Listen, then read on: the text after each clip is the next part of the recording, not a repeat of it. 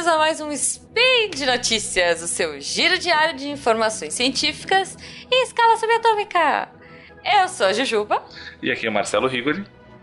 E hoje, dia 26 Borean do calendário Decátria e 24 de fevereiro do calendário Gregoriano, a gente vai falar de psicologia. No programa de hoje, alucinando nos games. O bolo é uma mentira?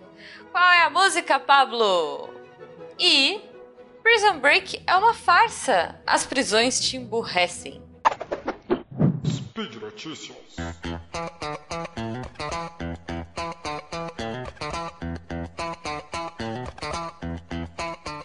Nessa primeira notícia, então, que a gente tem um artigo publicado na Nature que uh, eles estavam investigando a questão das alucinações uh, auditivas em pacientes com esquizofrenia. Né? Quem já viu uh, alguns filmes aí sabe que a esquizofrenia gera dois grandes tipos de problema, né? São as alucinações e os delírios. Os delírios são as crenças que vão para além do que seria esperado que alguém pudesse acreditar em alguma coisa que não faz sentido. Uh, por outro lado, a gente tem as alucinações, onde as pessoas podem ter alterações nos sentidos. As mais comuns são as auditivas e depois as visuais e assim por diante, as, as somatosensórias e tudo mais. E 70% dos pacientes que têm esquizofrenia têm alucinações auditivas, ou seja, eles ouvem coisas que não estão lá. E isso é um problemão, porque vão desde coisas assim, ah, ouvir barulhos e tudo mais, até ouvir vozes que te mandam fazer atrocidades do tipo Charles Manson, né? Uh, e o que, que esses investigadores estavam tentando ver? Como que se pode criar alguma estratégia para que as pessoas consigam regular essas vozes? Porque um dos trabalhos que a gente faz em psicoterapia é ajudar a pessoa a identificar o que é alucinação e o que não é, e tentar ajudar ela a lidar melhor com isso quando acontece. Além da medicação, é óbvio, né? Mas tem um papel que o próprio paciente pode fazer. Então o que, que eles fizeram? Eles colocaram essas então, pessoas. Então, Higgs, mas é, essa, esse cara que tá falando do seu lado também é uma alucinação? Vocês estão ouvindo, pessoal? Exatamente. Brincadeira. Nós estamos em cinco pessoas hoje no Spin. É, né? Vocês estão ouvindo isso? o, é uma alucinação coletiva. Né? Eles colocaram essas pessoas num fMRI, que é uma ressonância magnética funcional, e botaram elas para jogar um joguinho. Olha só que interessante. Só que, detalhe, como é que era um Play 4? Era um Xbox One? Não era um joguinho que jogava com a tua mente. Ah, mas todos os jogos tu jogam com a tua mente? Não.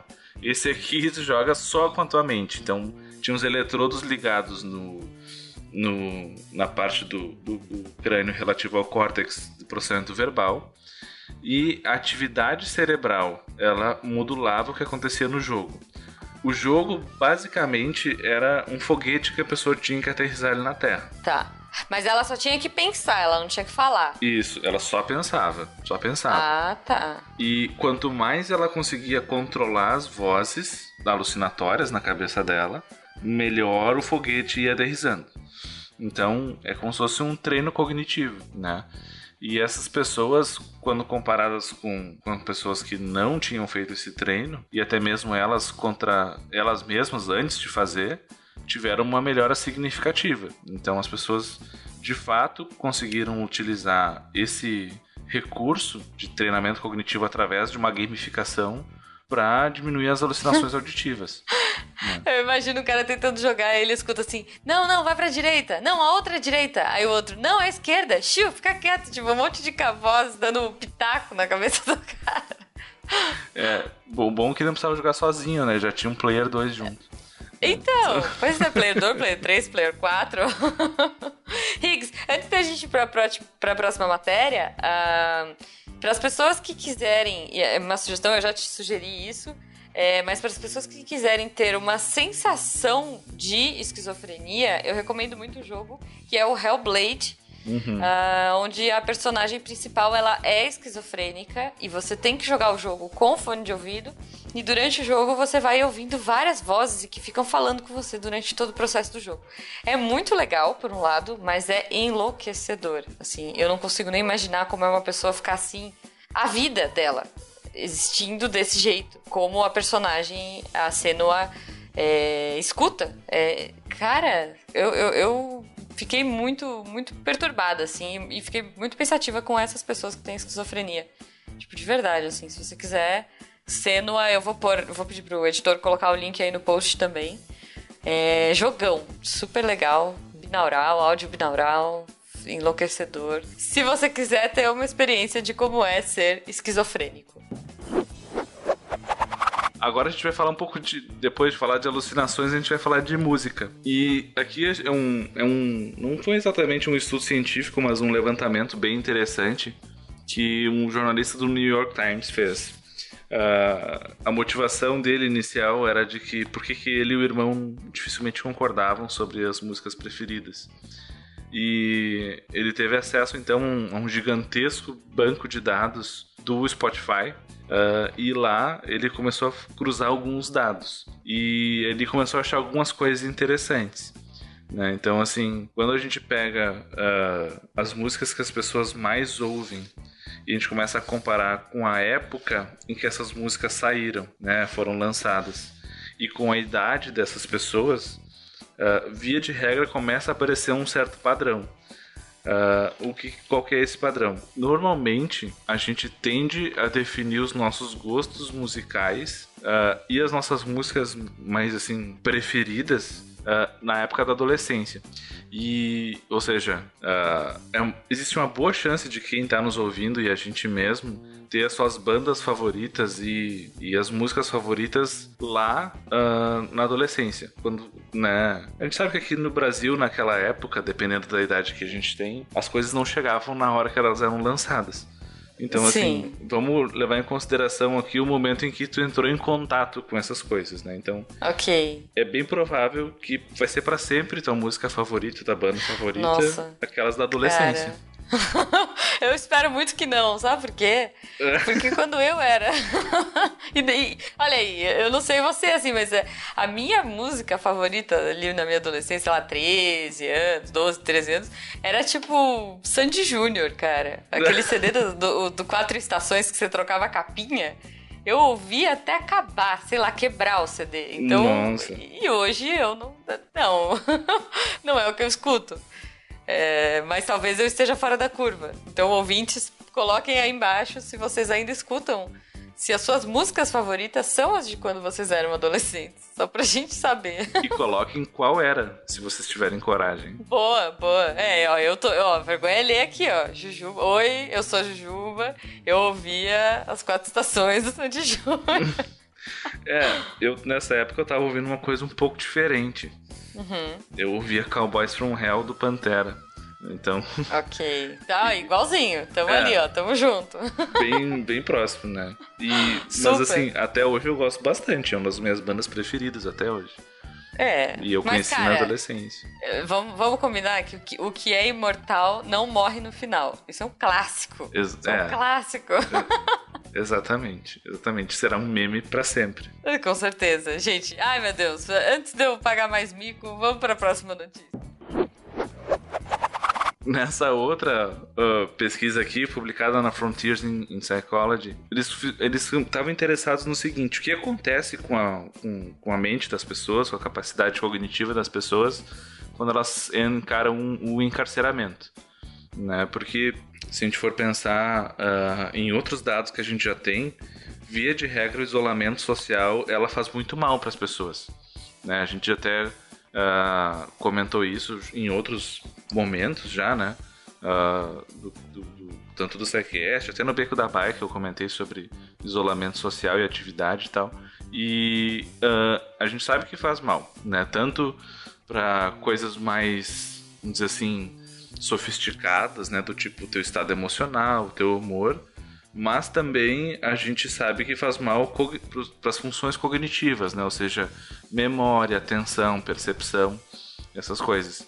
Isso a gente sabe, por exemplo, pacientes com, com estágio de demência, né? Quando eles passam a não conseguir ter autonomia para sair de casa e se virar sozinho, o declínio começa a ser bem mais uh, acentuado. E enquanto eles conseguem ter contato social e tudo mais, é melhor.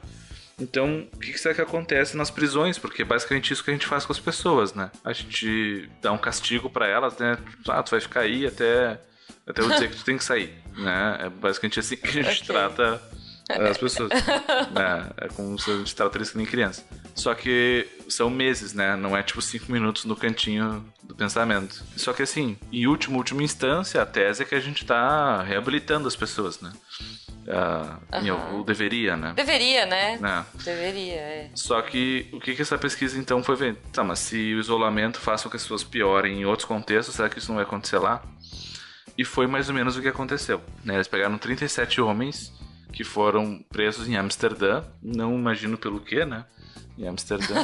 Mas. Não uh, sei, não sei. Eles fizeram. Rouba... Roubo de bicicleta. Olha é, aí. deve ser. Né? É. E já com o resto é tudo legal, né? Então, deve é. ser roubo de bicicleta. O... então, eles avaliaram essas pessoas quando elas entraram na prisão, né? Logo quando elas foram encarceradas, e três meses depois. Uh, e nesses testes, o que, que eles uh, verificaram? Né? Um monte de coisa, de humor, personalidade e tal, e as funções cognitivas. Dentro das funções cognitivas, o que mais apareceu prejudicada é o que a gente chama de controle inibitório, né? que são funções que estão localizadas ali no, na parte mais sofisticada do nosso cérebro, vamos chamar assim, que é o lobo frontal, o pré-frontal, que é essa parte que fica bem atrás do olho da gente aqui. E isso ali que tem funções do tipo controle inibitório, é, planejamento, todas essas coisas que tem a ver com tu tá a par das consequências das tuas ações e planejar o futuro de acordo com isso. Assim. E isso é o que tu menos quer que um prisioneiro perca, né? Porque ele tem que ter noção das coisas, né? Tipo, se, ainda mais se, digamos assim, esses caras, eles não saíram, mas se eles fossem sair três meses depois, eles iam sair mais perigosos do que eles entraram, né? Mesmo que eles. Ah, aquela escola de história, do, escola do crime e tal, nem precisa disso.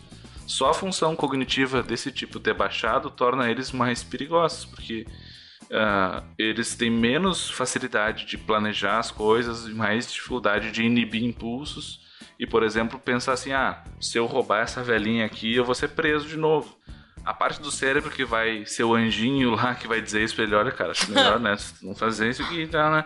Não tá ligada, ela tá desligada, né? Então, assim, é, o cara acaba ficando potencialmente mais uh, propenso a crimes do que quando ele entrou. Entendi, entendi. Caramba, tenso. Então, gente, não, não. Dica, do, dica de campeões: não sejam presos. Não roubem bicicletas, não roubem velhinhas e não sejam presos. Isso, como verduras. Isso, como, como beterraba. Beijo, Tarek. Beijo, Tarek.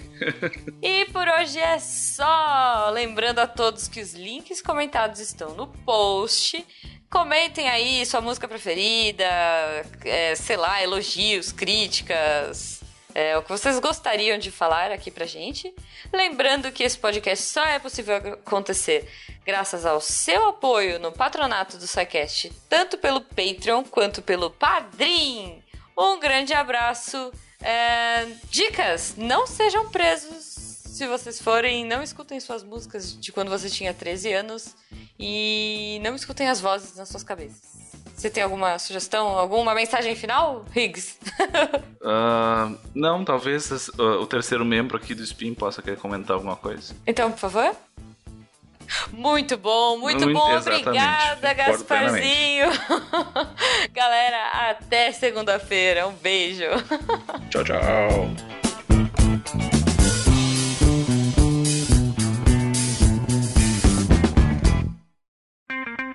Edição por Felipe Reis.